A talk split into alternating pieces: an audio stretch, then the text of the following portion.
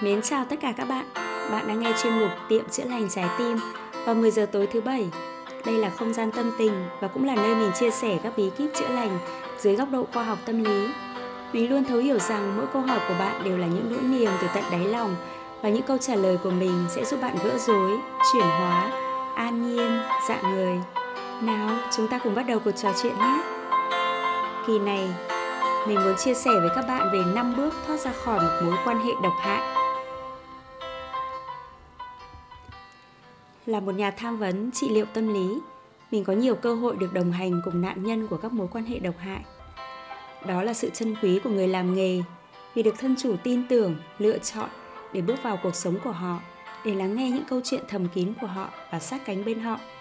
Nhưng điều đó cũng có nghĩa là mình có cơ hội trải nghiệm những góc tối trong một mối quan hệ độc hại và nạn nhân cứ chịu đựng như vậy hết ngày này qua tháng khác cho đến khi sức chịu đựng của họ cạn kiệt, cảm xúc cùn mòn khả năng hành động chống lại người lạm dụng gần như bằng không.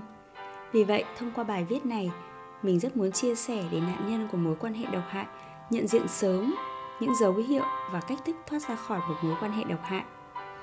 Vậy thế nào là một mối quan hệ độc hại? Một mối quan hệ độc hại là một mối quan hệ mà một người hoặc một nhóm người luôn tìm cách khiến cho bạn giảm cảm giác về giá trị bản thân, khiến bạn cảm thấy tội lỗi và tước đoạt cảm giác an toàn của bạn trong mối quan hệ ấy, người ta sẽ khiến cho bạn cảm thấy nếu bạn không làm theo cách của họ là bạn đã sai lầm. Dần dần, ở lâu trong mối quan hệ đó, lòng tự trọng của bạn bị phá hủy. Bạn sẽ cho rằng mình kém cỏi. Bạn không dám nói ra ý kiến, suy nghĩ, nhu cầu của bản thân. Họ còn rất giỏi trong việc khơi lên các cái cảm giác tội lỗi của bạn, khiến bạn cảm thấy mình luôn sai trong một tập podcast gần đây, mình có gỡ rối cho một bạn gái phải đi làm đủ các công việc để trả nợ cho anh trai chơi cờ bạc. Trả mãi nhưng món nợ không những không hết mà ngày càng lớn hơn, do anh trai lún sâu vào cờ bạc nợ nần. Đến khi bạn ấy không muốn tiếp tục trả nợ nữa, thì bố mẹ, anh trai quay sang mắng bạn là không có tình anh em, không có tình cảm gia đình. Mục đích của họ là muốn cho bạn ấy cảm thấy bạn là người không biết tốt xấu muốn bạn phải có trách nhiệm và nghĩa vụ đáp ứng nhu cầu của họ. Tất nhiên, bố mẹ bạn ấy cũng có thể đang bị anh trai thao túng. Và rồi họ quay sang thao túng bạn gái ấy. Đến một lúc nào đó, nếu không thoát khỏi mối quan hệ này, bạn ấy sẽ tin rằng mình thật tồi tệ. Mình làm cho người khác thất vọng về mình. Mình sai rồi. Và để cho cảm giác về bản thân của bạn tốt lên, bạn sẽ cố gắng đáp ứng nhu cầu của họ. Mối quan hệ độc hại cũng là mối quan hệ mà cảm giác an toàn của bạn đã bị tước đoạt ví dụ như đe dọa ly hôn, hoặc là đe dọa là con mà làm thế này thì từ nay đừng có mẹ con gì nữa. Cô mà làm như thế thì ra khỏi nhà này đi. Cảm giác an toàn của bạn giống như một con tin. Người độc hại sẽ khiến cho bạn cảm thấy con tin đang ở trong tay họ. Và nếu bạn muốn chuộc thì chỉ có cách ngoan ngoãn nghe theo lời của họ, làm theo cách của họ. Vậy làm thế nào để thoát ra khỏi một mối quan hệ độc hại? Hãy luôn nhớ rằng quan hệ được xây dựng trên cơ sở bình đẳng và tốt đẹp vì vậy nếu bạn cảm thấy tính chất mối quan hệ của mình không còn lành mạnh và vui vẻ thì đừng cố giam cầm mình trong chiếc lồng giả tạo đó. Hãy dành thời gian suy nghĩ về nó và tìm lối thoát cho bản thân mình. Dưới đây là 5 bước giúp bạn đi ra khỏi một mối quan hệ độc hại. Bước đầu tiên là bạn phải nhận ra bạn đang ở trong một mối quan hệ độc hại. Trong mối quan hệ này, người độc hại thường hay bao biện cho việc làm của mình bằng những lời giải thích như là anh làm vậy là cũng tốt cho em mà thôi vì ở lâu trong một mối quan hệ như vậy, bạn dần dần không còn tin vào bản thân, nhưng lại rất tin vào người kia, đến mức bạn thậm chí còn bao biện cho hành vi độc hại của họ bằng những lời giải thích như là, thực ra thì anh ấy rất tốt với em, anh ấy hơi nóng tính nên là hơi tí thì nhức mắng em. Trừ những lúc như thế ra thì anh tốt với em lắm, anh lại còn tốt với cả con riêng của em nữa. Vân vân. Vì vậy bạn cần phải tỉnh táo để nhận ra rằng trong một mối quan hệ lành mạnh, đối phương không bao giờ được phép xâm hại sự an toàn của bạn hạ thấp giá trị bản thân của bạn hoặc khiến bạn cảm thấy tội lỗi. Bước thứ hai là bước thức tỉnh và đưa ra quyết định sáng suốt. Nhận diện được mối quan hệ độc hại cách người khác thao túng bạn, lúc này bạn thực sự cảm thấy bừng sáng. Bạn nhận ra rằng bạn đã để cho bóng tối đi qua cuộc đời của mình quá lâu rồi. Bạn quyết định một cách dứt khoát cần phải chấm dứt tình trạng độc hại này. Bạn nhận thấy bạn có giá trị. Bạn biết bạn xứng đáng với những điều tốt đẹp hơn bạn đưa ra quyết định không thể ở mãi trong mối quan hệ độc hại như vậy được.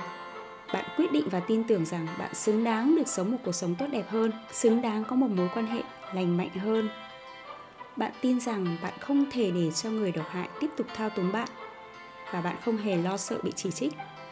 Ở bước này, để quyết định của bạn không bị lung lay, không dễ thay đổi, bạn nên tham gia vào những hội nhóm trợ giúp lẫn nhau.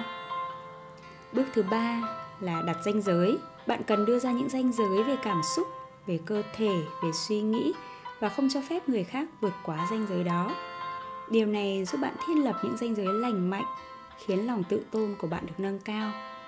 Để giữ được ranh giới và không cho người kia xâm phạm, bạn có thể có hai cách. Cách thứ nhất, đấy là không liên lạc một cách cứng rắn, như chuyển nơi ở, thay đổi số điện thoại. Điều này khá khó khăn vì có thể bạn không liên lạc với chồng mình nhưng còn những đứa con hay là bạn không thể ngay lập tức bỏ việc vì ông sếp độc hại. Vì vậy bạn có thể chọn cách thứ hai đấy là giữ liên lạc một cách trung lập. Giữ khoảng cách khi người độc hại xuất hiện. Ví dụ như không trả lời tin nhắn của người kia ngay lập tức mà chờ 30 phút không tham gia vào cuộc tranh luận dài dòng mà chỉ giữ việc trò chuyện ở mức độ không quá sâu. Ở giai đoạn này, người độc hại sẽ luôn tìm cách chi phối bạn, kéo bạn về phía họ bằng cách nói xấu bạn với người khác, tìm cách hoãn binh bằng cách nhẹ nhàng, dịu dàng hơn với bạn. Quan trọng nhất là bạn không bị cuốn theo bởi những sự dối trá của người độc hại. Bạn phải luôn giữ vững sự bình tĩnh và không bị quay cuồng bởi những hành động của người độc hại. Hãy nhớ rằng không để cho bản thân bị cuốn vào những cuộc tranh cãi vô bổ với kẻ độc hại hãy chấp nhận rằng người độc hại đúng như bản chất của họ và đừng hy vọng họ sẽ vì bạn mà thay đổi bước thứ tư là bước phục hồi bạn lấy lại những gì bạn đã bị đánh cắp trong giai đoạn trước kia. Hãy chăm sóc bản thân nhiều hơn. Bạn có thể tận hưởng những kỳ nghỉ, những chuyến đi chơi, chăm sóc cơ thể của bạn, chăm sóc các vết thương, thể chất nếu có. Thay thế những đồ vật đã bị phá hủy, trả hết nợ, gia tăng tiết kiệm, phục hồi sự bình yên trong tâm trí. Bước thứ năm, và cũng là bước cuối cùng, đấy là duy trì.